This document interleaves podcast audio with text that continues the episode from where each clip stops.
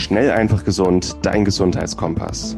Du möchtest mehr über Ernährung und einen gesunden Lifestyle erfahren, aber einfach verständlich und auf den Punkt? Willkommen bei Schnell einfach gesund. Unser Motto: Nimm deine Gesundheit wieder selbst in die Hand.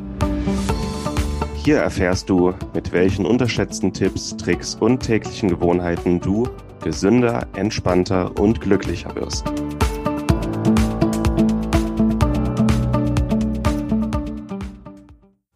Herzlich willkommen zu dieser neuen Episode. Mein Name ist Martin Krowicki und ich bin heute wieder hier mit Martin Auerswald.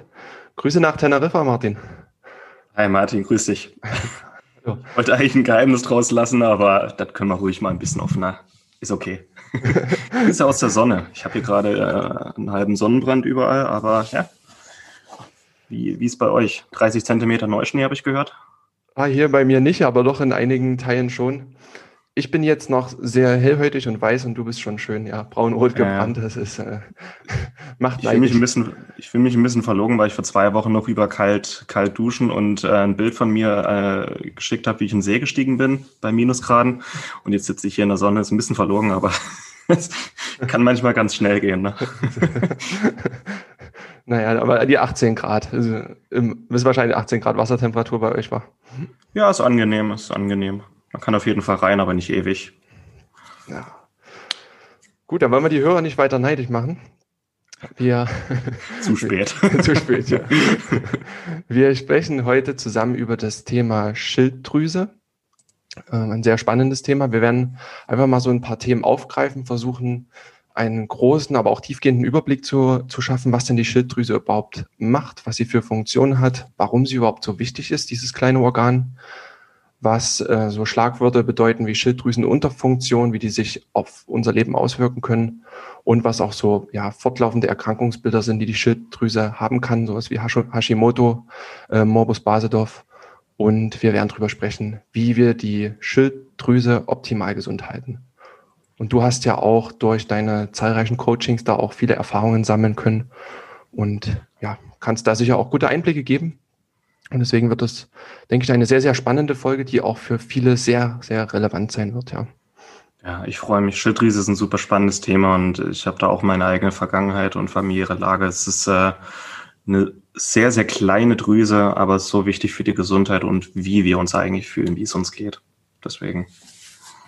Ja, ich denke, wenn man das jetzt auch so hört, ich habe auch mich jetzt gerade in Vorbereitung auf das Interview sehr, sehr intensiv nochmal mit dem Thema befasst wenn man das jetzt so hört, auch du als Hörer und Hörerin, man wird immer mal reflektieren, betrifft mich das jetzt vielleicht und wird mal zurückschauen. Gerade bei mir war es jetzt, dass ich ja früher sehr Probleme hatte, überhaupt Gewicht zuzunehmen. Und da habe ich auch einfach mal reflektiert, ja, es hätte auch, könnte auch an der Schilddrüse gelegen haben, weil die einfach eine Überfunktion hatte, was es auch gibt. Und das Gegenteil, was viele Leute betrifft, ist halt das, dass die Schilddrüse auch, ja, nicht gut genug arbeiten kann, zu wenig Hormone ausschüttet und man eine Schilddrüsenunterfunktion hat und deshalb ja Probleme hat ähm, oder, oder eher dazu neigt, Gewicht aufzubauen.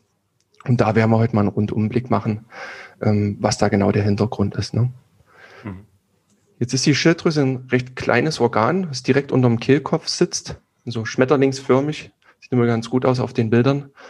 Martin, erklär uns mal kurz, was denn in diesem kleinen Organ alles steckt und was es für unsere Gesundheit, was es für eine Bedeutung hat.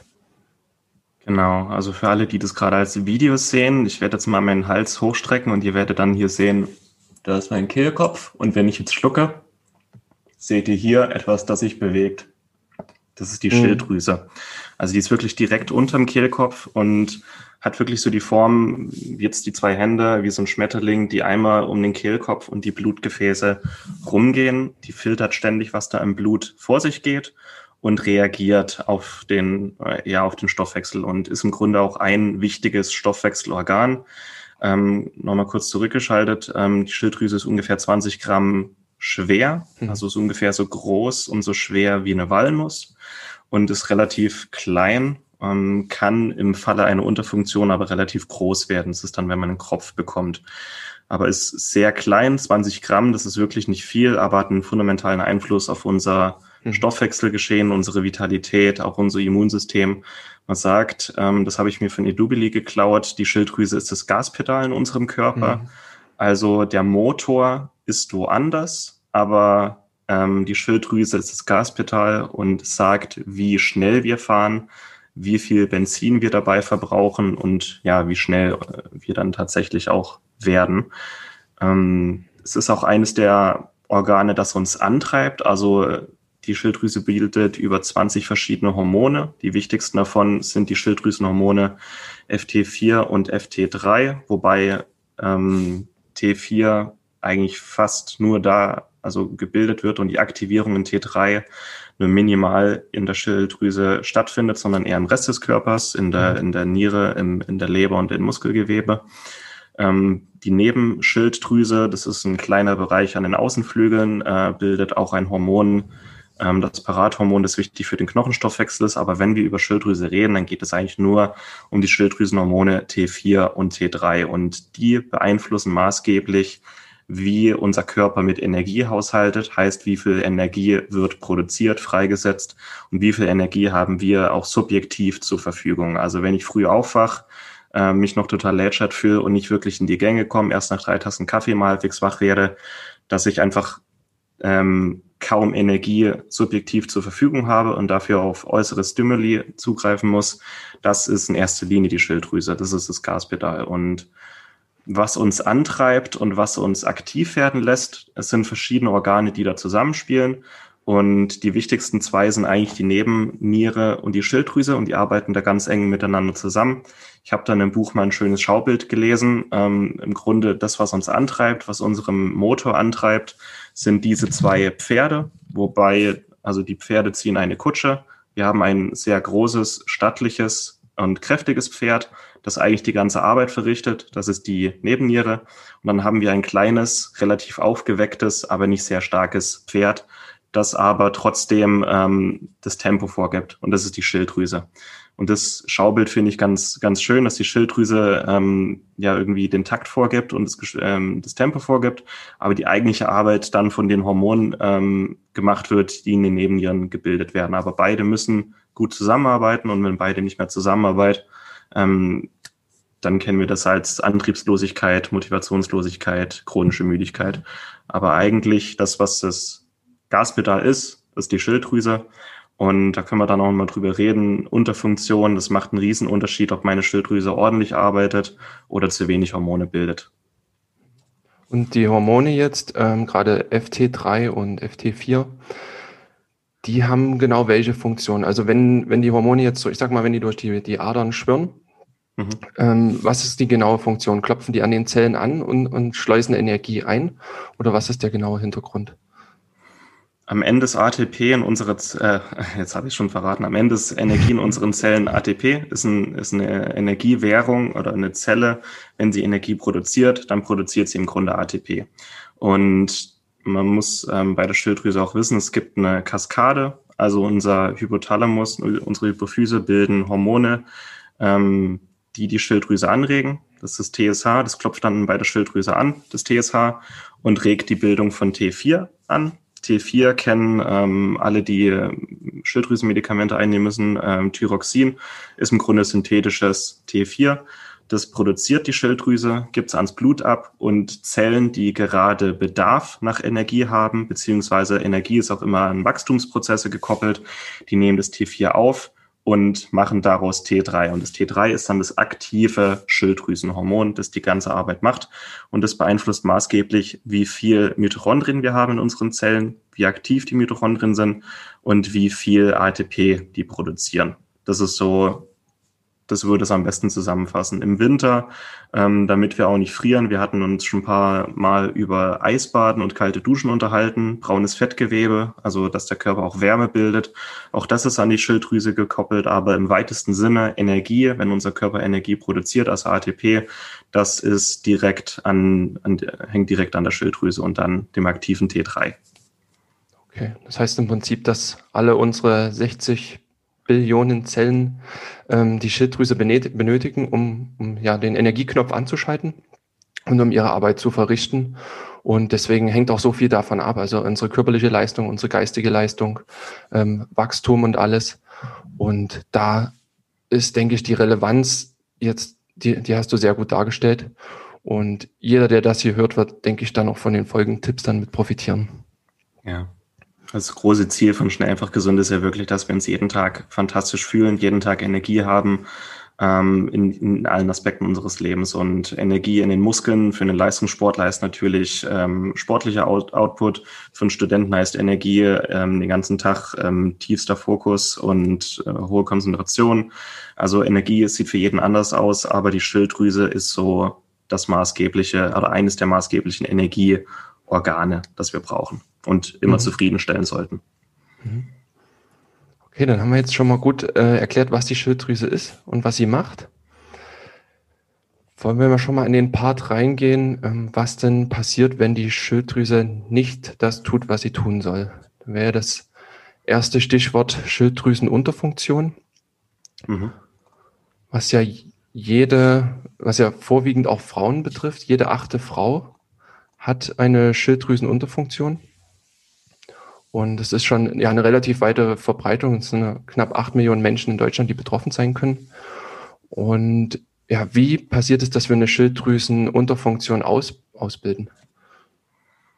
Es, es kann verschiedenste Ursachen haben. Und auch nochmal darauf zurückzukommen, Energie ist für unseren Körper ja eine kostspielige Angelegenheit. Von Natur aus ist unser Körper eigentlich eine Maschine, die immer nur so viel Energie verbraucht, wie nur nötig ist. Also wir müssen uns immer im Gedächtnis behalten, dass wir die Nachfahren von den Menschen sind, die auch in Hungerzeiten am besten überlebt und gespart haben.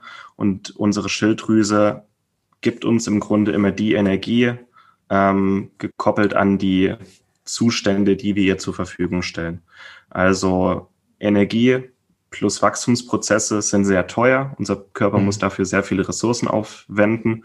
Und das macht der Körper auch nur, wenn er merkt, wir sind gerade in einem, in einem sicheren Umfeld. Wir haben genug Essen zur Verfügung, wir sind sicher, wir sind nicht gestresst. Im weitesten Sinne ist die Schilddrüse auch ein Fortpflanzungsorgan, weil auch Sexualfunktionen von der Schilddrüse abhängen. Also unsere Schilddrüse ist nur absolut zufrieden und gibt uns nur die Leistung, die sie braucht, wenn wir ihr absolut alles geben, was sie braucht. Und das sind verschiedenste mhm. Aspekte. Mhm. Und sobald auch nur einer dieser Faktoren nicht mehr optimal ist, drohen wir in eine Schilddrüsenunterfunktion zu rutschen. Also mhm. damit unsere Schilddrüse happy ist, braucht sie die richtigen Nährstoffe, sie braucht die richtige Ernährung selber auch. Ähm, sie braucht hin und wieder mal einen guten Hitze- oder Kältereiz um auch Energie zu produzieren. Sie braucht ausreichend Sexualhormone, die beeinflussen sich gegenseitig. Also Testosteron hebt Schilddrüsenhormon zum Beispiel bei Männern an und andersrum. Ähm, was die Schilddrüse auch überhaupt nicht mag, sind bestimmte Giftstoffe. Also mhm. sie ist sehr anfällig für bestimmte Giftstoffe. Sie mag Stress überhaupt nicht und Stress ähm, ist auch an Schlafqualität gekoppelt. Also wenn jemand eine Schilddrüsenunterfunktion hat, heißt, sie macht zu wenig, sie produziert zu wenig Energie oder macht zu wenig Hormone, damit wir zu wenig Energie haben. Dann gibt es verschiedene Aspekte in unserem Leben, dass wir uns, die wir uns mal angucken sollten und die Ursachen rausfinden sollten. Und auch weil ich da in den letzten Jahren schon viele betreut habe mit Problemen und weil ich ganz früh auch Probleme hatte, es hat immer einen Grund, warum die Schilddrüse nicht richtig arbeitet. Also es ist nur in den allerseltensten Fällen die Genetik und ja, Ursachen kann man finden und beseitigen. Mhm. Jetzt hast du schon gesagt, dass die Schilddrüse von Nährstoffen abhängig ist. Und einer dieser wichtigen Nährstoffe ist ja das Jod. Und gerade auch in Deutschland als Jodmangelland. Es gibt ja Untersuchungen, die zeigen, dass bis zu 80 Prozent einen Jodmangel haben. Ähm, gerade Jod hat einen riesen Einfluss auf die Schilddrüse. Wir haben die Hormone auch angesprochen, also T3, also FT3 und FT4. Und da steckt ja im Namen auch, also FT3 ist ja Triiodtyronin, ne? Und mhm. da steckt auch schon Jod drin, also drei Jodatome sind im T3 mit drin, genauso wie im T4. Und was dann natürlich auch bedeutet, dass die Schilddrüse ganz stark von Jod abhängig ist. Und weitere Nährstoffe, die wichtig sind, sind dann ja noch ähm, Zink und Eisen, ja, die beide eine Rolle spielen, um halt eben FT4 und FT3 zu bilden. Unter anderem, ja. Also in der mhm. gesamten Schilddrüsenkaskade sind relativ viele Nährstoffe ähm, vonnöten. Und auch, das ist auch relativ kostspiel, sich da mal anzugucken, wo, okay, wo habe ich jetzt Eisenmangel? Ähm, vereinfacht gesagt ist eigentlich alles, was die Schilddrüse braucht, in einer guten Leber enthalten, okay. mit Ausnahme von Jod. Also um mal ein bisschen weiteren Fokus zu nehmen und äh, wir kommen gleich auf die Unterfunktion wieder zurück. Das sind mal kurz die Nährstoffe.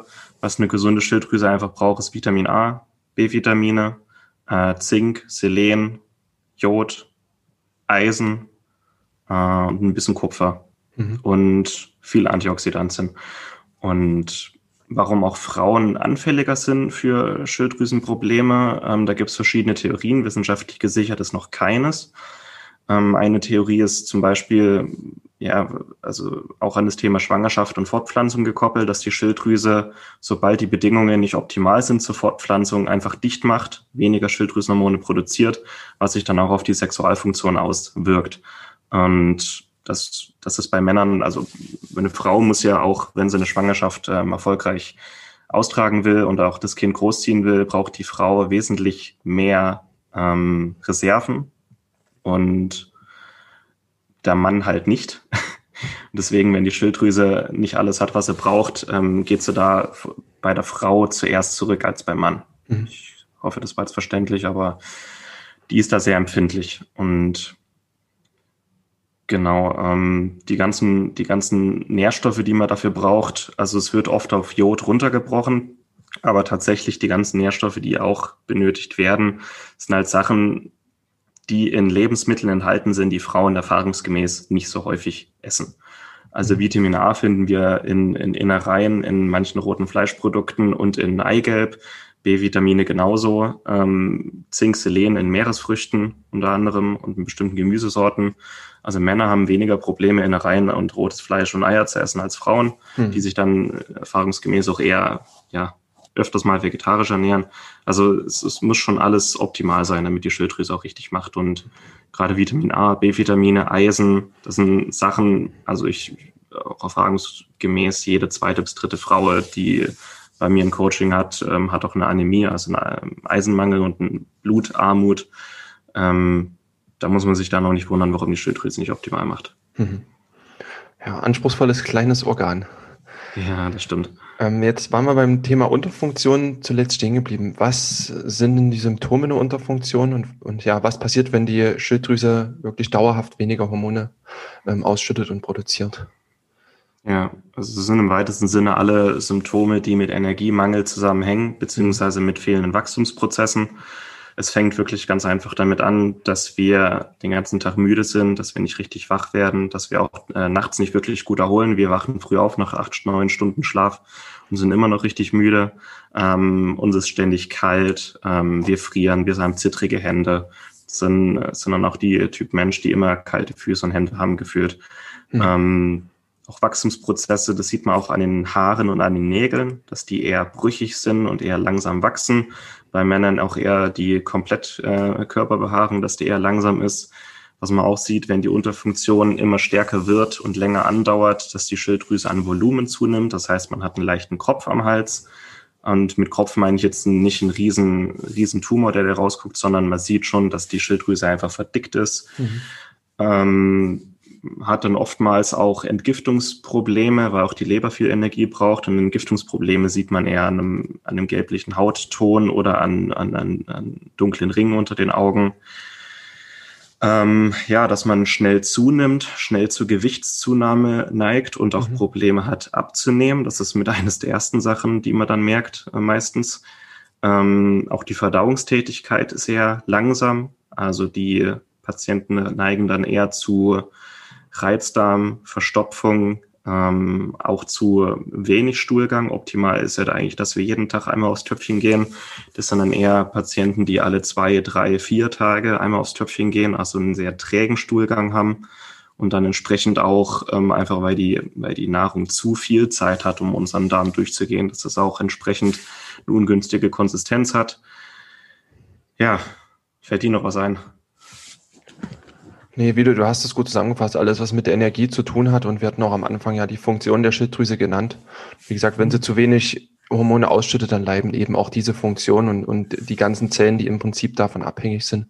Das trifft, ja. das, ganz, trifft das ganz gut. Konzentrationsprobleme ja. würde ich dann vielleicht noch nennen, dass die Leute früh nicht wirklich wach werden und erst nach 2000 Kaffee halbwegs funktionieren mhm. und dann tagsüber bei der Arbeit trotzdem Konzentrationsprobleme haben, nie länger bei der Arbeit ähm, sich auf eine Sache konzentrieren können Das ist sehr häufig. Und was ich auch bemerkt habe, als ich äh, früher eine Unterfunktion hatte, mh, hm, dass mein, mein Stoffwechsel nicht sehr flexibel war. Also mhm. ich, ich, ich mit ex, also mit Low Carb, also sehr sehr wenig Kohlenhydraten, bin ich nicht so gut klargekommen. Also mein Körper hat immer sowohl Fette als auch Kohlenhydrate gebraucht und hatte Probleme von einem aufs andere umzustellen. Also ich hatte auch Probleme, ja bestimmte Ernährungsformen einfach durchzuziehen habe es daran gemerkt, dass mein Stoffwechsel einfach nicht mehr flexibel, flexibel war. Ja. Mhm. Okay, dann gibt es verschiedene Arten von Schilddrüsenunterfunktionen. Das würde zum Teil auch nochmal einen ganzen Podcast füllen, aber ich würde trotzdem, dass wir mal kurz in das Thema mit reinspringen. Ist gerade ja die äh, Hashimoto als Autoimmunerkrankung ja sehr weit verbreitet und auch bei, bei vielen diagnostiziert. Kannst du uns dazu mal noch ein bisschen was mit sagen? Ja, ähm, also Hashimoto ist eine Ursache einer Schilddrüsenunterfunktion. Also mhm. Schilddrüsenunterfunktion ist ein Zustand, die Schilddrüse arbeitet zu wenig oder produziert zu wenig Hormone. Und das kann verschiedene Ursachen haben. Und Hashimoto bedeutet, das Immunsystem greift die Schilddrüse an, die Schilddrüse entzündet sich und das Immunsystem beginnt damit, die Schilddrüse abzubauen. Und wenn die Schilddrüse sich entzündet und immer kleiner wird, dann kann sie auch immer weniger ähm, Hormone produzieren. Und Hashimoto war vor 20 Jahren noch eine der seltenen Erkrankungen in den Ärzterichtlinien. Mittlerweile ist Hashimoto ein Massenphänomen geworden. Also Schätzungen gehen auf vier bis acht Millionen Betroffene in Deutschland. Und so jeder zweite Mensch mit einer Schilddrüsenunterfunktion hat auch mittlerweile Hashimoto. Also es nimmt immer mehr zu. Ähm, warum nimmt es immer mehr zu? Einfach weil die Ursachen zunehmen. Da können wir uns auch nochmal drüber unterhalten. Mhm. Und das Problem ist, die Schilddrüse wird immer mehr abgebaut, die Schilddrüse wird immer kleiner. Und wenn man zu lange braucht, um Hashimoto zu diagnostizieren, ist die Schilddrüse irgendwann ganz weg. Und mhm. die Schilddrüse kann teilweise wieder nachwachsen, wenn man die Autoimmunreaktion stoppen kann. Aber in vielen Fällen ist die Schilddrüse dann schon so in Mitleidenschaft gezogen worden, dass sie nur noch gar nicht, beziehungsweise noch, nur noch ein bisschen nachwachsen kann und man dann noch längerfristig, also den Rest seines Lebens darauf äh, angewiesen ist, ähm, Schilddrüsenhormone einzunehmen.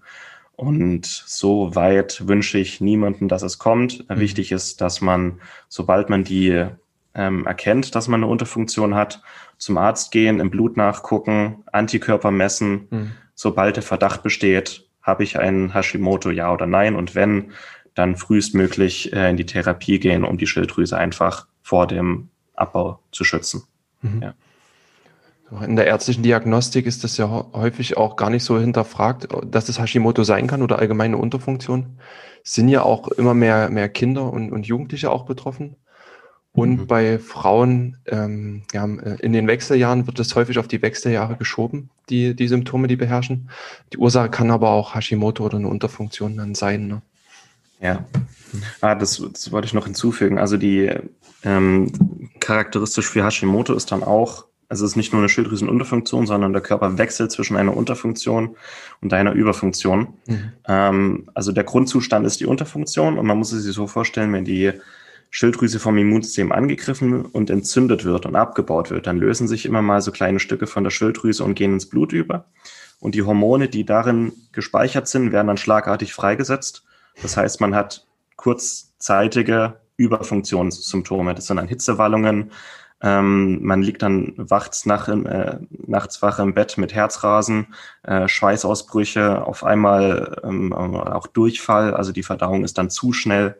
Und diese kurzen Phasen von der Überfunktion während der Rest des Tages ja eine Unterfunktion ist. Das ist ganz ähm, charakteristisch für Hashimoto. Das sollte man dann auch hellhörig werden. Also das sind dann auch keine Hitzewallungen mehr, die an den Wechseljahren hängen, ähm, ähm, vor allem nicht, wenn sie auch tagsüber passieren.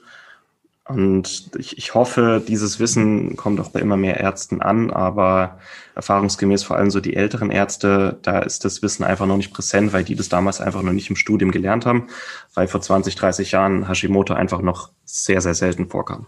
Mhm. Ja. Und da ist dann auch immer wirklich gerade wenn man das jetzt hier hört und, und, und auch dessen Bescheid weiß, immer hartnäckig bleiben, dann auch wenn man beim Arzt sitzt, das einfach auch mit hinterfragen und auch einfordern, was man dann möchte. Ne? Ja. Und ganz wichtig ist, also wahrscheinlich kommen wir dann noch in einer anderen Episode nochmal auf die Diagnose, wenn man ähm, den Verdacht hat, dass mit der Schilddrüse was nicht stimmt und man geht zum Arzt und der Arzt nimmt einen nicht ernst, äh, ganz wichtig, Arzt wechseln. Wenn der Arzt es nicht weiß oder ich meine, nicht jeder Arzt kennt sich gut mit der Schilddrüse aus und wenn der Arzt einen nicht ernst nimmt, auch mal eine zweite oder dritte Meinung einholen. Und wenn der Arzt dann doch sich mal überreden lässt, im Blut nachzumessen und nur TSH misst und sonst nichts, auch äh, schleunigst den Arzt wechseln. Also mhm. um einen guten Überblick über die Schilddrüsengesundheit zu bekommen, und wir hatten jetzt schon ein bisschen so die Schilddrüsenkaskade, brauchen wir TSH, wir brauchen T4 und T3, weil wir müssen wissen, ähm, wie ist das Signal, das ähm, bei der Schilddrüse angelangt, also das ist TSH, und wie viel macht die Schilddrüse dann wirklich daraus? Also wie viel mhm. T4 und T3 landet wirklich im Körper? Wie ist die Umwandlungsrate von T4 und T3? Ähm, wenn, also am Ende, wie es uns geht, wie aktiv auch alles ist im Körper, das ist T3.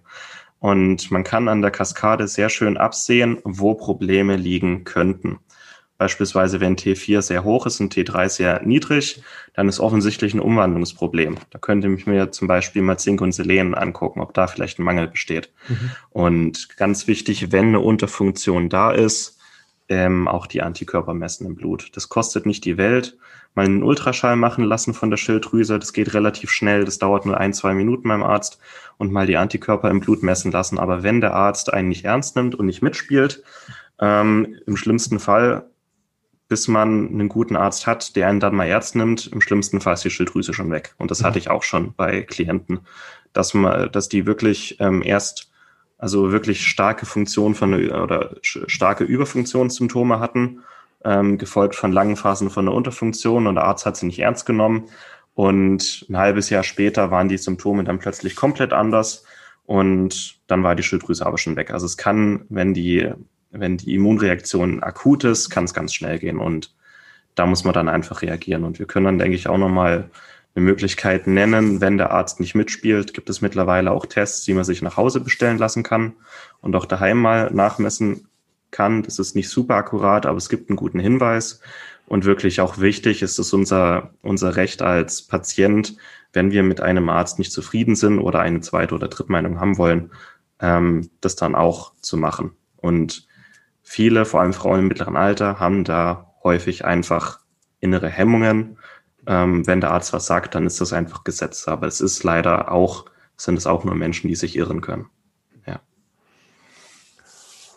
Okay, dann ist jetzt, ähm, wenn das Ganze diagnostiziert ist, dann ist ja der klassische Behandlungsansatz ähm, die Medikamentengabe von L-Tyroxin, mhm. was eine, eine, synthetische Form ist von ähm, FT4, ja? Genau. Was sind die Gefahren, wenn das so behandelt wird? Oder erstmal, erstmal, was sind die guten Wirkungen? Es ist ja nicht grundsätzlich schlecht, aber was sind auch mögliche Risiken, die damit einhergehen? Ja, also warum man auch Thyroxin gibt. Man will die Schilddrüse entlasten, weil alles, was die Schilddrüse macht, ähm, ist im Grunde T4 produzieren. Und man gibt dann synthetisches T4, um die Schilddrüse zu entlasten damit die Entzündungsreaktion nachlässt und hoffentlich auch die Immu Autoimmunreaktion, wenn eine da ist, ähm, nachlässt oder zum Erliegen kommt. Das hat Vor- und Nachteile. Also die Schilddrüse wird wirklich entlastet, das ist ein Vorteil. Ähm, und mittlerweile sind die Medikamente auch sehr rein und qualitativ hochwertig. Problem ist, das, was die eigentliche Arbeit macht und was uns auch Lebensenergie gibt, das ist das T3.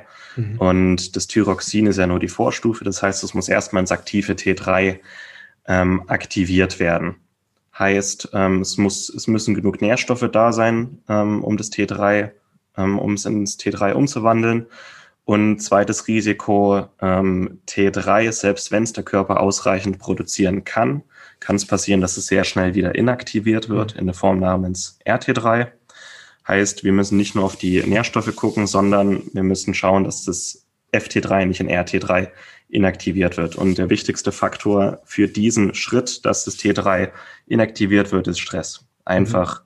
ganz normaler Stress im Alltag, ähm, auch Stress, den wir uns selber machen, also bestimmte innere Glaubenssätze und Überzeugungen, mit denen wir uns selber fertig machen. Es kann auch Schlafmangel sein und ähm, erfahrungsgemäß ist eines von beiden eigentlich immer der Fall, wenn Thyroxin nicht wirkt. Ähm, dass okay. man Thyroxin nimmt und der Arzt die Dosis immer mehr steigert, weil man sagt, ich merke nichts. Es hat seine Ursachen und das sind die häufigsten Sachen. Also Nährstoffe und Stress sind so. Und Stress, ähm, auch nochmal, Stress kann auch sein, dass wir, also das sehe ich bei jungen Frauen immer häufiger, zu starke Anforderungen an uns selber haben. Zum Beispiel, was die Figur angeht. Ähm, das sind dann die jungen Frauen, die ständig auf Diät sind die hm. immer im Kaloriendefizit sind, die immer versuchen, noch ein, zwei Kilo mehr runterzurocken von ihrem äh, Körper. Das ist auch Stress für den Stoffwechsel. Ähm, Leistungssport kann auch Stress sein. Also das kann mit dem Dauerdiäten zusammenhängen, muss aber nicht.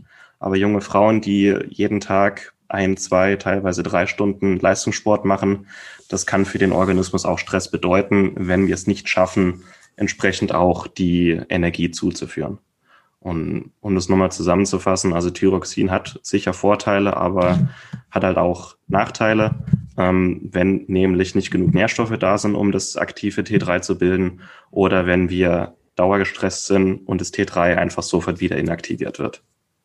Okay, ja. also ganz schöner Teufelskreislauf dann auch. Diese Episode wird dir präsentiert von Hifa Statera. Hifa Statera ist ein aufstrebendes Unternehmen aus Spanien, das sich ganz den Vitalpilzen verschrieben hat. Vitalpilze gehören zu den wertvollsten und effektivsten Naturstoffen und können den Körper auf vielerlei Weisen unterstützen. Besonders profitieren dabei das Immunsystem, der Stoffwechsel, die Darmflora und die Entgiftung. Doch ist es wichtig, die richtigen Produkte zu wählen. Laut einer Studie aus dem Nature Magazin sind drei von vier Vitalpilzprodukten auf dem Markt gefaked und enthalten nicht das, was draufsteht. Daher empfehlen wir auch nicht, Pilzextrakte auf Amazon zu kaufen. Mit den hochwertigen Extrakten von Hifa Saterra machst du alles richtig. Pilze werden rein biologisch angebaut und nicht aus China importiert. Die Extrakte sind alle dual extrahiert, hochrein, hochkonzentriert und gehören zu dem Besten, was der Markt zu bieten hat. Zur Stärkung deiner Immunabwehr und Entgiftung können wir das Produkt Miko 5 empfehlen. Mit den Extrakten aus Reishi, Chaga, Shiitake, Maitake und Mandelpilz. Du findest die Extrakte auf www.hifasaterra.de. Mit dem Rabattcode SEG10 sparst du 10% auf deine erste Bestellung. SEG10. Informiere dich also auf www.tifastaterra.de und nutze noch heute die Kraft der Vitalpilze für deine Gesundheit.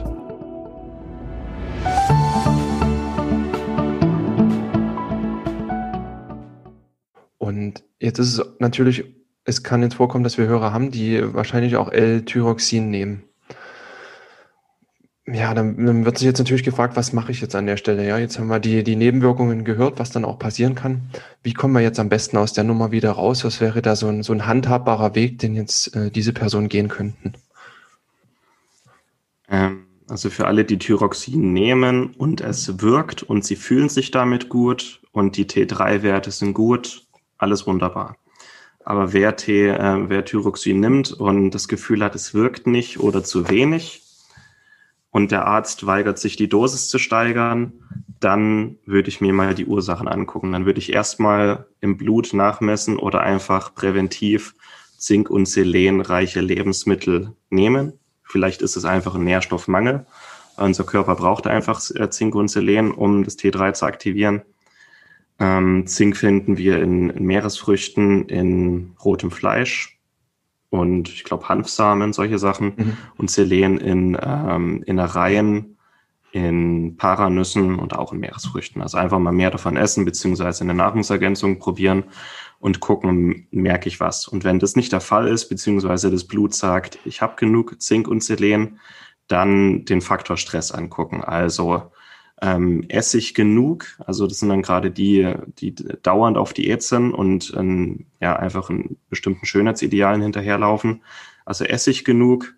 Habe ich zu viel Stress im Alltag? Mache ich mir selber vielleicht zu viel Stress? Habe ich bestimmte limitierende Glaubenssätze, die mich ähm, blockieren oder behindern? Das kann auch ähm, Sachen wie Perfektionismus ähm, mhm. bedeuten, dass ich einfach nie zufrieden bin und immer noch mehr Gas geben will. Ähm, Stichwort Gas geben, dass ich einfach zu hohe Ansprüche an meinen Alltag habe, dass ich alles immer optimal nutzen will, immer noch mehr Leistung erbringen will. Also es ist auch ein, irgendwo ein Spiegel unserer Hochleistungsgesellschaft geworden, dass die Schilddrüse als erste sagt, nope, ich will nicht mehr. Immer noch mehr Gas geben, irgendwann führt das einfach zum Motorschaden. Und wenn Sport der Fall ist, mache ich eine gesunde Menge Sport. Also mache ich überhaupt Sport, wichtig. Und wenn, äh, mache ich vielleicht sogar zu viel. Also mache ich mhm. jeden Tag ein, zwei Stunden Cardio, gehe ich jeden Tag äh, laufen, um so und so viel Kalorien zu verbrennen, um noch mehr abzunehmen. Also äh, das sind so die häufigsten Sachen. Ähm, Habe ich generell vielleicht eine Arbeit, die an sich zu stressig ist oder wo ich überfordert oder unterfordert bin, also Unterforderung ist auch ein riesiger Stressfaktor, habe ich eine äh, Arbeit, die mich halbwegs erfüllt, die mir halbwegs Spaß macht, oder muss ich mich jeden Tag zur Arbeit schleppen und bin dabei nur damit beschäftigt, die Stunden runterzuzählen? Ähm, auch ganz wichtig, wenn ich früh aufwach und mein Wecker geht und ich weiß, ich muss jetzt gleich zur Arbeit, was ist das Erste, was ihr denkt? Denkt ihr, äh, dann ist es vielleicht auch die falsche Arbeit. Und auch das ist Stress. Ähm, und last but not least, äh, Schlaf. Also genug schlafen und hochwertig schlafen. Ich empfehle acht Stunden als Faustregel. Weniger als sieben sollte es nur sein, wenn man dann, wenn der Körper das auch gut ab kann. Und das sind so die, die häufigsten Sachen, die da vorkommen. Mhm. Ja. Okay. Dann zum Thema L-Tyroxin, dann wird auch bei vielen noch ein natürliches Schilddrüsenextrakt verwendet. Das ist ein Extrakt, was ja aus ja, von, von Schilddrüsen aus Schweinen gewonnen wird, ne, getrocknet und dann Extrakt rausgezogen. Was ist davon zu halten? Also es gibt mittlerweile ein paar gute Extrakte, die aus England importiert werden, die auch sehr rein sind und äh, Vorteil von einem Extrakt, also ein Schilddrüsenextrakt, der enthält nicht nur Thyroxin, sondern eben auch andere Hormone mhm. Und vor allem auch andere Nähr- und Vitalstoffe, die die Schilddrüse braucht und die, die, die Schilddrüse speichert.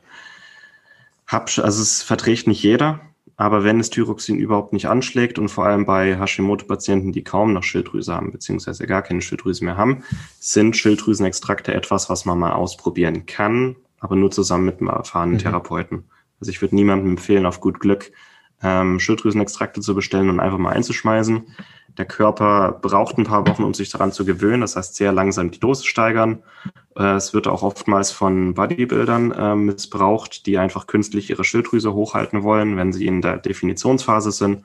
Also nur mit einem erfahrenen Therapeuten, aber prinzipiell sind Schilddrüsenextrakte eine gute und sinnvolle Alternative, wenn es nötig wird. Mhm. Und wirklich nötig wird es eigentlich nur bei Hashimoto im sehr starken oder im Endstadium. Okay. Ja. Also erster Schritt wäre immer, wenn man jetzt L-Tyroxin nimmt oder andere Medikamente, zu schauen, wie das Ganze anspricht, ob das T4 überhaupt in das äh, wirksame T3 umgewandelt werden kann. Ja, das wäre überhaupt erstmal Schritt Nummer eins. Genau. Vielleicht auch einfach, also meistens spüren die Leute, ob dieser Schritt wirklich stattfindet. Äh, wenn sie sich nicht sicher sind, einfach mal ein Blut nachmessen. Wie ist mein T3-Wert? Mhm. Und es gibt eine negative Rückkopplung. Je höher der T3-Wert und je zufriedener die Schilddrüse ist, desto niedriger ist auch der TSH-Spiegel. Ähm, die Werte kann man sich relativ mhm. einfach angucken im Blut. Ja. Okay. Wenn der TSH-Wert hoch ist, ist es auch immer ein negatives Zeichen, weil der Körper das Signal gibt, ähm, produziere Schilddrüsenhormone, aber der Körper das nicht schafft, richtig? Genau, genau. Genau. Also wenn zu wenig T3 am Ende da ist, dann wird immer mehr TSH reingekippt in der Hoffnung, dass irgendwann mal genug rauskommt. Ähm, aber meistens, wenn der TSH-Wert sehr hoch ist, dann fehlt der Schilddrüse irgendwas. Dann gibt es einen Grund, warum die nicht macht. Und oftmals ist es einfach ein Jodmangel. Wenn zu wenig Jod da ist, dann kann die einfach keine Schilddrüsen, äh, kein T4 bilden. Ähm, Problem bei TSH ist auch, also oftmals ist nur TSH, den sich die Ärzte im Blut angucken und orientieren sich nur daran aber es ist halt nur ein Teil der ganzen Kette. Und die Referenzwerte für TSH sind auch sehr, sehr hoch angesetzt. Also idealerweise ist der TSH-Wert zwischen 1 und 2. Ähm, oberhalb von 2, 2,5 ist es eigentlich schon eine Unterfunktion. Oberhalb von 4 bis 6 ist es eine starke Unterfunktion. Und gerade im akuten Hashimoto-Stadium sehen wir dann teilweise TSH-Spiegel von über 10, aber mehr als zwei sollte er eigentlich nicht haben im Idealfall. Da würde ich dann schon mal genauer nachgucken, was ist der Grund. Ja. Okay, da haben wir jetzt schon viel zur Funktion gesagt. Wir haben ein paar Ursachen besprochen oder viele Ursachen. Äh, wir haben ein paar Krankheitsbilder gesprochen, mit Hashimoto schon viel zur Diagnostik und Therapie gesagt. Wir können nochmal auf ganz pra praktische Sachen eingehen, was denn die Schilddrüse jetzt nicht mag. Da hast du schon Stress jetzt sehr stark thematisiert. Da war, da steckt schon jede Menge drin. Dann ist ja ein großer Risikofaktor, oder was die Schilddrüse auch nicht mag und, und schlecht ist, das sogenannte Leaky Gut Syndrom, also durchlässiger Darm. Hm, wie hängt das genau mit der Schilddrüse zusammen?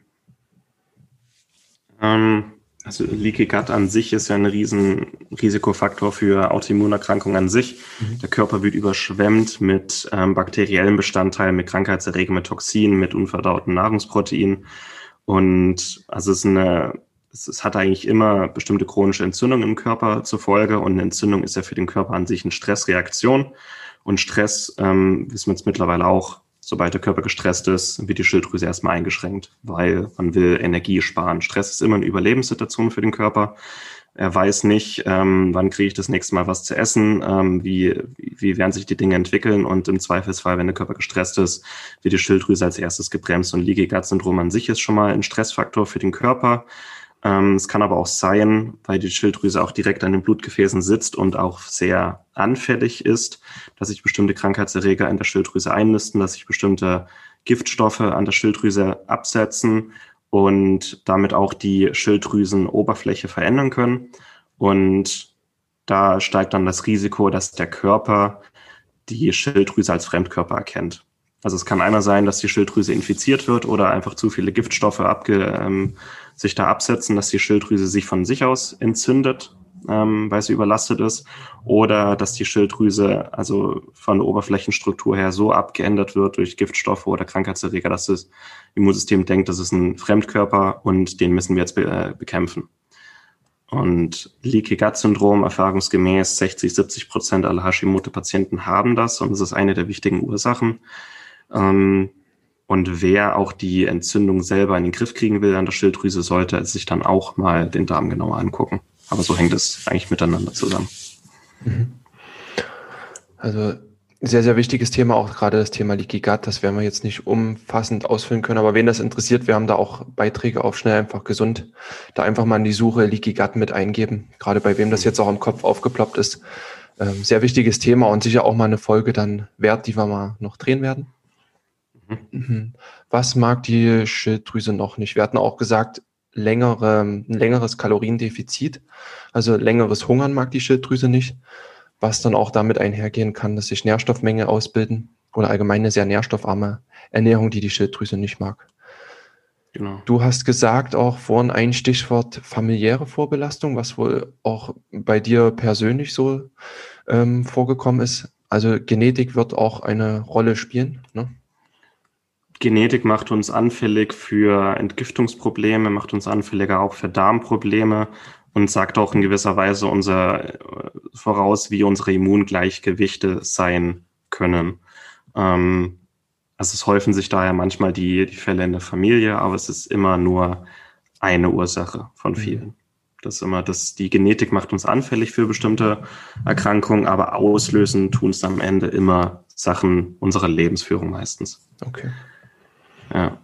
Und auch zum Thema, ähm, was die Schilddrüse nicht mag, Kaloriendefizit, das sind dann wirklich auch diese Radikaldiäten, die ähm, die Kalorien auf ein absolutes Mindestmaß runterfahren und das ist dann auch wieder unser Körper im Energiesparmodus. Mhm. Ähm, unsere Fettreserven sind natürlich auch ähm, für schlechte Zeiten eigentlich vorgedacht und wenn unser Körper merkt, dass wir zu schnell zu viel abnehmen, die Diät zu stark ist, dass dann entsprechend auch die Schilddrüsenaktivität runtergefahren wird. Das ist eben auch ein Stressfaktor für den Körper. Genau, Gerade das Nährstoff. chronische und dauerhafte. Ne? Ich denke, wer jetzt immer mal eine Woche Heilfasten einbaut oder sowas, das wird die Schilddrüse verkraften. Aber wenn wir über Wochen hungern, wie das dann auch oft der Fall ist, den Körper zwingen und Warnsignale ignorieren, dann wird es gefährlich, ja. Genau, das ist dann auch der Teil, teilweise der Jojo-Effekt, dass einfach die Schilddrüse irgendwann gar nichts mehr macht und ähm, unser Energieverbrauch ähm, so weit gedrosselt wird, dass es immer schwerer wird, äh, abzunehmen und dann auch das Gewicht zu halten. Also bis die Schilddrüse dann wieder genau 100% Leistung abruft, das dauert. Ähm, es, es, geht aber relativ schnell, sechs bis acht Wochen dauert Diät, ähm, dass die Schilddrüse irgendwann keinen Bock mehr hat, muss man mhm. so sagen. Ja, das zu den Themen, die die Schilddrüse nicht mag. Bevor wir jetzt zu dem gehen, was die Schilddrüse mag und was sie braucht, um wirklich gesund zu funktionieren, dann lass uns mal noch kurz zu, zur Schilddrüsenüberfunktion kommen. Ähm, mhm. und da einfach auch nochmal ein paar Worte mit sagen. Eine Schilddrüsenüberfunktion, wie es schon sagt, ist es so, dass zu viele Hormone produziert werden und damit auch der Körper ja einen, einen Überschuss an, an, Energie hat, der, der verbraucht mhm. wird, ja. Genau. Da gibt es dann, also ähnlich wie bei Unterfunktion, Überfunktion kann auch eine Autoimmunreaktion sein. Ähm, ist eher in den seltensten Fällen, aber mittlerweile, also Morbus Basedorf heißt es, das ist eine Autoimmunreaktion, bei der äh, der Körper den TSH-Rezeptor auf der Schilddrüse angreift und unschädlich macht. Und wenn das TSH nicht mehr an seinen Rezeptor andocken kann, das ist dann auch, äh, also da fehlt dann auch das Signal, ähm, dass die Schilddrüse gedrosselt wird. Das heißt, die macht dann immer nur noch. Und entsprechend haben wir dann zu viel T3 im Körper. Das heißt, wir verbrauchen auch zu viel Energie. Bestimmte Wachstumsprozesse gehen einen Ticken zu schnell. Die Verdauung geht einen Ticken zu schnell. Ähm, also wir haben einen riesigen Energieverbrauch. Also dann Leute, die immer schlank sind, egal wie viel sie essen, vielleicht als, als Sportler Probleme Muskeln aufzubauen. Ähm, das sind dann die, wo man denken in der Schule, Mensch, die können drei Donuts und fünf Pizzen essen und sind immer noch schlank ähm, die haben dann teilweise auch andere Probleme an der Stelle. Also es ist nicht nur hier immer schlank und rank sein, sondern ähm, eine zu hohe Schilddrüsenaktivität äh, sollte auch nicht Dauerzustand sein. Ähm, mhm. Auch in, in, was man optisch sehen kann bei Morbus Basedorf, sind diese leicht hervortretenden Augen. Also ein sehr, sehr bekanntes Beispiel ist der Sänger Heino. Der hat ja immer eine Sonnenbrille auf, weil er so leicht hervortretende Augen hat. Also der will es kaschieren. Ähm, Genau, also es ist, es ist nicht immer Morbus Basedorf, aber mittlerweile eine Million Deutsche ist schon relativ viel. Und es hat eigentlich dieselben Ursachen wie andere Autoimmunerkrankungen auch. Leaky Gut, Stress, Schwermetallbelastung, bestimmte Nährstoffmenge, vor allem Vitamin D-Mangel, ähm, kommt immer häufiger vor. Eine klassische Überfunktion ohne Autoimmunkomponente ist eher selten, ist auch oft familiär bedingt und ist immer noch erstaunlich schlecht erforscht, mhm. wie es dazu kommt.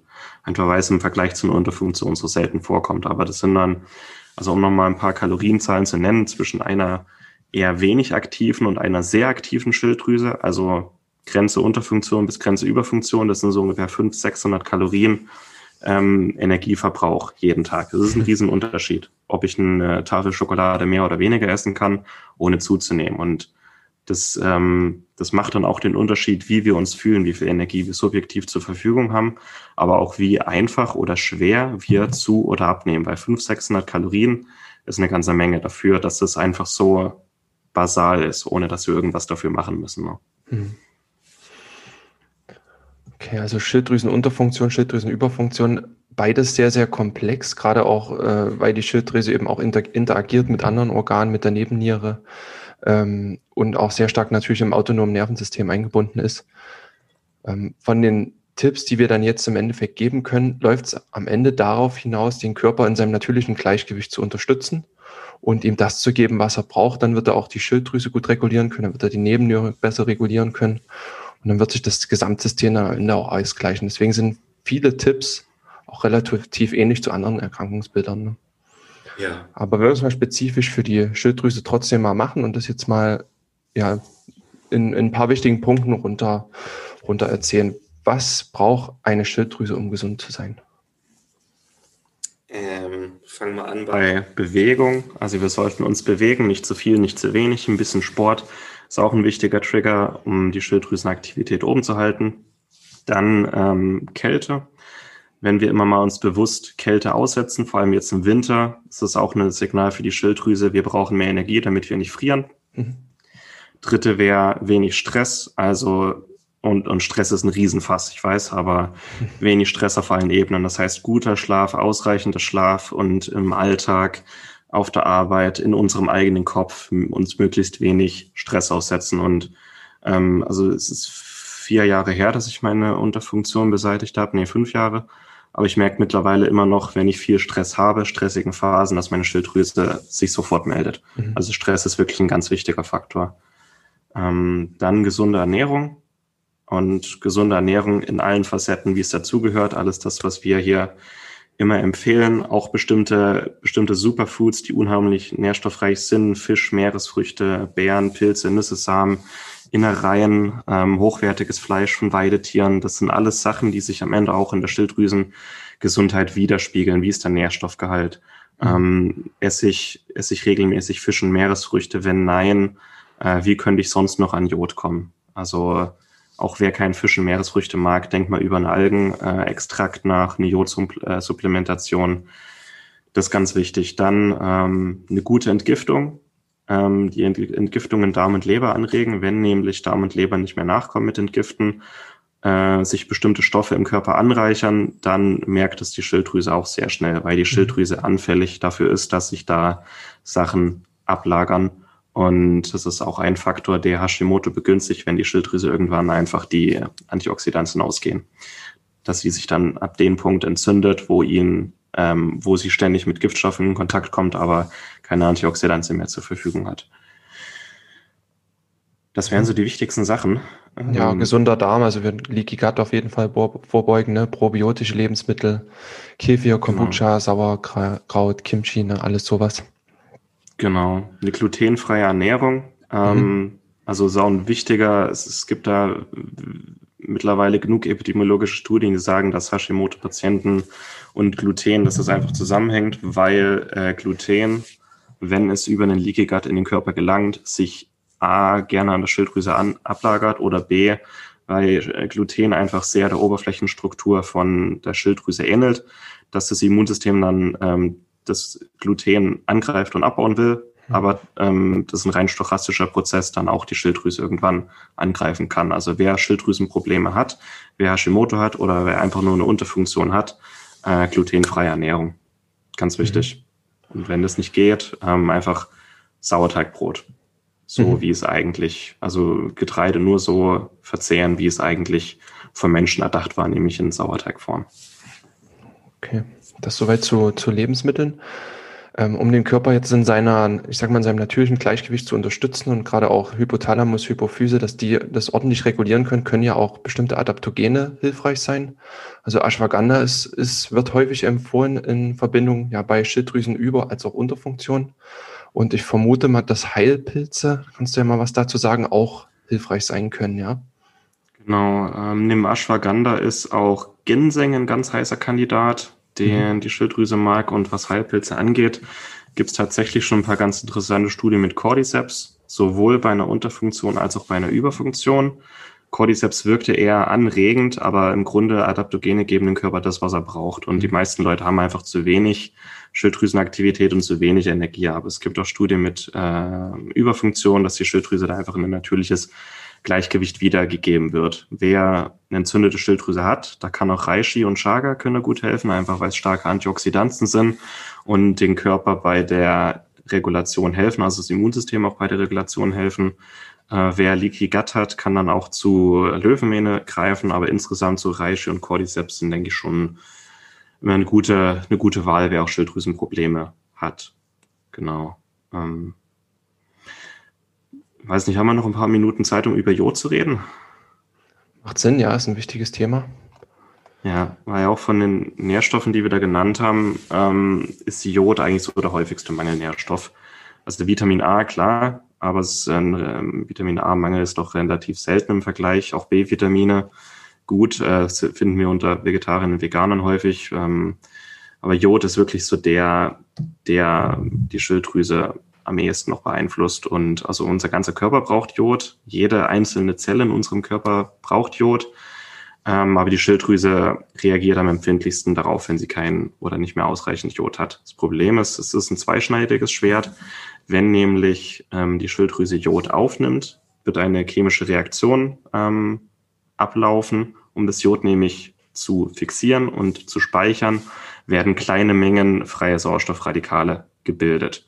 Und wenn die Schilddrüse alles hat, was sie braucht, auch genug Antioxidantien und alle Nährstoffe, dann kann die das Jod problemlos aufnehmen, ohne dass die freien Radikale sie beeinträchtigen.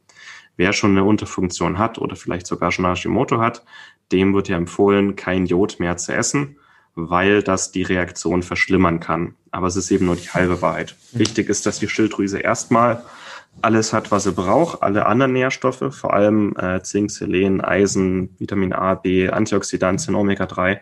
Erst wenn die Schilddrüse alles hat, was er braucht und die Entzündungswerte sinken, ist es wichtig, wieder Jod einzuführen. Und ein guter ähm, Therapeut ähm, weiß auch bei Hashimoto, wie er längerfristig das Jod wieder einschleicht, damit die Schilddrüse wieder in die Eigenregulation kommen kann. So, wer jetzt eine Unterfunktion hat und kein Jod, der ähm, braucht jetzt keine Angst vor Jod zu haben. Also es löst kein Hashimoto aus. Aber es ist halt wichtig, dass man sich nicht nur auf Jod konzentriert, sondern insgesamt auf eine gesunde Ernährung. Und erst wenn alles stimmt, wenn die Ernährung gesund ist und man noch Jod braucht, dann reagiert die Schilddrüse auch ohne Entzündungsreaktion darauf. Aber das ist so, ich hoffe, das war verständlich, mhm. zweischneidig. Der, die Schilddrüse braucht sogar sehr viel. Also eine gute Schilddrüse braucht ungefähr ähm, ein Milligramm Jod am Tag, was sehr viel ist. Mhm. Aber es müssen halt alle Gegebenheiten da sein, die die Schilddrüse braucht. So. Und dann, ähm, wer auch ja, wer eine Unterfunktion hat und die Schilddrüse hat alles, alles gut, wenig Stress, ich schlaf gut, ähm, alle Nährstoffe da, dann die Joddosis langsam steigern und jeder Mensch braucht so eine eigene individuelle Dosis. Die ist meistens höher, als man denkt. Also es gibt, ähm, also ich denke, die niedrig, niedrig dosierten Algenpräparate, die es da draußen gibt und die Jodkapseln in der Apotheke, die fangen bei 150 Mikrogramm Jod an. Ich würde empfehlen, ähm, mit 150 Mikrogramm anzufangen und dann im Zwei-Wochen-Takt zu steigern. Also in ersten, äh, erst mit 150, dann nach zwei Wochen auf 300, dann auf 450, langsam steigern, bis man bei einer Menge ankommt. Das wird man merken, weil die Energie einfach irgendwann ihren Optimalwert hat. Ähm, und das ist dann die Dosis, die idealerweise auch längerfristig aufrechterhalten werden kann. Ähm, man kann das mit Nahrungsergänzungsmitteln machen, also mit Jodkapseln, mit Algenextrakten. Ähm, man kann das auch mit Fischmahlzeiten machen. Also wenn man jetzt weiß, ähm, 300 Gramm Seelachs, also so und so große Portion, äh, 300 Gramm Seelachs haben so und so viel Mikrogramm Jod. Dann kann ich anfangen, zwei, dreimal die Woche so und so viel Fisch, Meeresfrüchte zu essen, sich dann umrechnen, wie viel Jod ist da enthalten und dann jede Woche ein bisschen mehr essen. Also ähm, wer Probleme mit der Schilddrüse hat, mit, mit Energie, auch wer nicht erfolgreich abnehmen kann, es lohnt sich, da mal ein bisschen reinzuhorchen, was braucht meine Schilddrüse, um optimal zu funktionieren. Und wenn die Schilddrüse alles hat, was sie braucht, noch optimal Hormone produziert, das ist ein Energielevel, das man den ganzen Tag hat, das will man nie wieder missen. Deswegen da mal ein bisschen Anforschung anstellen, aber mal ein bisschen Geduld mitbringen. Wann arbeitet meine Schilddrüse optimal? Es lohnt sich. Das ist ein Wissen, dass man die sein ganzes Leben lang ähm, anwenden kann. Und es war im Grunde auch bei mir damals so, ich habe ein Buch in die Hand bekommen, das hieß äh, Jod und die Schilddrüse von Kira Kaufmann. Ähm, habe erst angefangen, also ich habe alles nachgemessen im Blut und äh, Überraschung, ich hatte seit Jahren eine Unterfunktion, weil ich wusste dann auch die Werte zu interpretieren und die, die Hausärzte haben immer gesagt, passt alles, aber wer ein bisschen Ahnung hat, das war immer eine Unterfunktion, schon immer. Und dann habe ich angefangen mit dem Wissen erstmal meine ganzen, meine Ernährung umzustellen, Schlaf, Stress, alles optimal, kein Gluten. Und erst als alles optimal war, habe ich angefangen, Algenpräparate einzunehmen und mich zu steigern und habe dann irgendwann gemerkt, was meine Optimaldosis ist. Es war auch bei mir ein Milligramm Jod am Tag und drei Monate später bin ich dann mal zum Arzt gegangen und auf einmal hatte ich perfekte Schilddrüsenwerte. Also ähm, war sicher ein wenig gewurschtelt für ein paar Wochen, aber hat sich gelohnt und was man auf dem Weg über sich selber rausfindet, über die eigene Schilddrüse und wie man belohnt wird, mit was für einer Energie ich jeden Tag belohnt werde. Also ja, lohnt sich. Super, das hat es aber auch schon ganz gut zusammengefasst, die Episode. Also gerade wer jetzt äh, Symptome spürt in irgendeiner Art und Weise, das Ganze wirklich messen in Verbindung mit einem guten Arzt. Wer da nicht drauf anspricht, dann den Arzt unbedingt wechseln und, und ja mit einem kompetenten Arzt oder Heilpraktiker nach Lösungen suchen. Dann hast du gesagt, langsam die wichtigen Nährstoffe hinzufügen, die dann eben wichtig sind für die Schilddrüse und auch alles weitere, also Stress reduzieren, ähm, Schlaf verbessern und dann in einem zweiten Schritt dann auch zu schauen, wie man das Jod dann langsam hochreguliert, bis man in seiner Energie ist, sage ich mal. Und dann ja wirklich auch dieses Energielevel so beibehalten. Und wer jetzt schon an dem Punkt ist, dass er eine Unterfunktion diagnostiziert hat oder Hashimoto und L-Tyroxin nimmt, auch da nochmal nachmessen lassen ähm, auch die Nährstoffe auffüllen und schauen, was für alternative Möglichkeiten es gibt, seien es jetzt natürliche Schilddrüsenextrakte oder man schafft es wirklich, dass die Schilddrüse wieder von selber arbeiten kann mit dem Weg, den du jetzt auch beschrieben hast. Ne? Also wir haben jetzt mit dieser Episode sicher nicht 100 Prozent der Ursachen und Behandlungsmöglichkeiten abgedeckt, aber ich würde sagen, so die häufigsten 80, 90 Prozent. Mhm. Es gibt immer ein paar wenige Fälle, wo das, was wir hier alles besprochen haben, nicht funktioniert, wo alles passt, alle Nährstoffe und genug Jod und genug Schlaf und trotzdem macht die Schilddrüse nicht. Das hat dann auch noch, also um das mal ganz kurz angesprochen zu haben, es, es sind häufig äh, Probleme mit Schwermetallen, äh, die man aus dem Körper nur schwer rausbekommt. Ähm, und bestimmte chronische Infektionen, ähm, die da so leise vor sich hin wabern und die trotzdem unseren Körper und die Schilddrüse in einem akuten oder dauerhaften Stresszustand behalten. Aber das sind, also ich würde sagen, Stress, Ernährung und Nährstoffe, das sind so die häufigsten Sachen, mit mhm. denen man 80, 90 Prozent aller Probleme abdecken kann. Ja. Sehr gut. Ja, steckt viel drin in der Folge. Ich denke, die kann man auch zweimal anhören. Da ist wirklich viel Wissen, was jetzt gerade du auch hier mit reingepackt hast, gerade auch durch die Erfahrung. Und ich denke, wer der Hilfe braucht, der kann auch gerne mal in ein Coaching bei dir gehen. Ähm, das macht auf jeden Fall Sinn, dass man das Hand in Hand und du hast die Erfahrungswerte. Das ist auch dann eine gute Empfehlung. Gut, Martin, dann machen wir an der Stelle Schluss oder möchtest du noch was ergänzen? Ja, mach, mach mal besser Schluss, bevor es noch eskaliert. Also ich glaube, unter einer Stunde bei dem Thema bleiben ist ganz gut. Ja. Ähm, vor allem ganz wichtig, also im Blut messen. Also wer nicht zufrieden ist, wenn der Arzt sich weigert zu messen, Arzt wechseln, wenn, wenn er nur TSH messen will. Es gibt mittlerweile wirklich auch Tests, die man sich für, was kostet den Test von Lycon? 50 Euro? Ja, Lycon hat den Test nicht mehr, aber bei Servascreen gibt es den Schilddrüsentest, genau. Es ist ungefähr genau. der Preis 50, 60 Euro für, für die genannten Hormone. Ja, da müsste man sich, also man nimmt sich nur ein paar Bluttropfen ab, schickt ins Labor, dann hat man TSH, T4 und T3. Wenn man keinen Arzt findet, der misst oder es einem einfach zu umständlich ist, einfach mal so einen Test nach Hause bestellen lassen und dann gucken und ähm, ja, dann mit dem Wissen dann weiterarbeiten. Also wir werden da auch auf Schnellfach gesund Beiträge dazu veröffentlichen zu dem Thema. Wir werden auch ein Webinar veröffentlichen. Also wer in den Newsletter eingetragen ist, ähm, kann an diesem Webinar teilnehmen und auch auf die Aufzeichnung zugreifen. Aber also Schilddrüse wird in den nächsten Jahren auch, also Hashimoto wird mehr zunehmen. Die Ursachen werden immer mehr zunehmen bei den meisten Leuten. Und es ist in der konventionellen Medizin einfach noch nicht angekommen. Deswegen ist es so wichtig, hier ähm, aufzuklären und ähm, das auch selber in die Hand zu nehmen. Entweder alleine oder zusammen mit einem guten Therapeuten. Ähm, lohnt sich auf jeden Fall. Ja. Wir packen die, wir haben einen Artikel auf schnell einfach gesund dazu schon geschrieben zum Thema Schilddrüsentest, den packen wir unten mit rein. Es werden sicher einige dazukommen jetzt in Zukunft. Leaky Gut war ein Thema, das packen wir mit in die, in die Show Notes, also quasi unter die Folge hier mit rein. Und tragt euch in den Newsletter ein, dann erhaltet ihr auch die Einladung zum Webinar über die Schilddrüse. Und dann sollten hier die wichtigsten Informationen erstmal gesammelt sein. Ja, und wer mag, hört die Folge einfach nochmal. Ja, wahrscheinlich. Also wir, das waren jetzt 40, 50 Minuten. Also das hätte man auch in drei Stunden sehr langsam äh, ausführen können. Also gerne noch ein zweites Mal hören, ja. Ja, perfekt. Gut, lieber Hörer, wenn dir die Folge gefallen hat, dann teile das gerne auch äh, mit deinen Freunden, mit deiner Familie.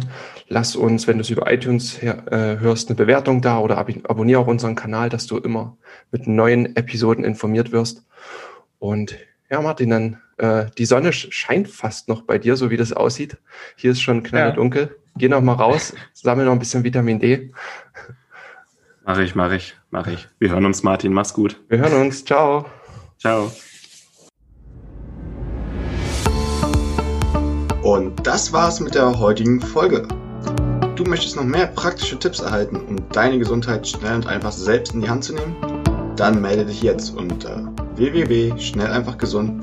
slash newsletter für unseren kostenlosen Newsletter an und erfahre immer als erstes von neuen Beiträgen, Events und Rabattaktionen. Erhalte außerdem als Kennenlerngeschenk unseren siebentägigen E-Mail-Kurs Gesünder in 5 Minuten gratis dazu. Dabei zeigen wir dir jeden Tag einen einfachen, aber effektiven Gesundheitstipp, der dich gesünder und vitaler macht. Geh jetzt auf schnelleinfachgesund.de slash newsletter und melde dich noch heute an. Hat dir die Folge gefallen? Dann lass uns gerne eine 5-Sterne-Bewertung da, damit mehr Hörer auf uns aufmerksam werden und wie du von dem Wissen profitieren. Wir wünschen dir eine wunderbare und gesunde Woche. Dein SEG-Team.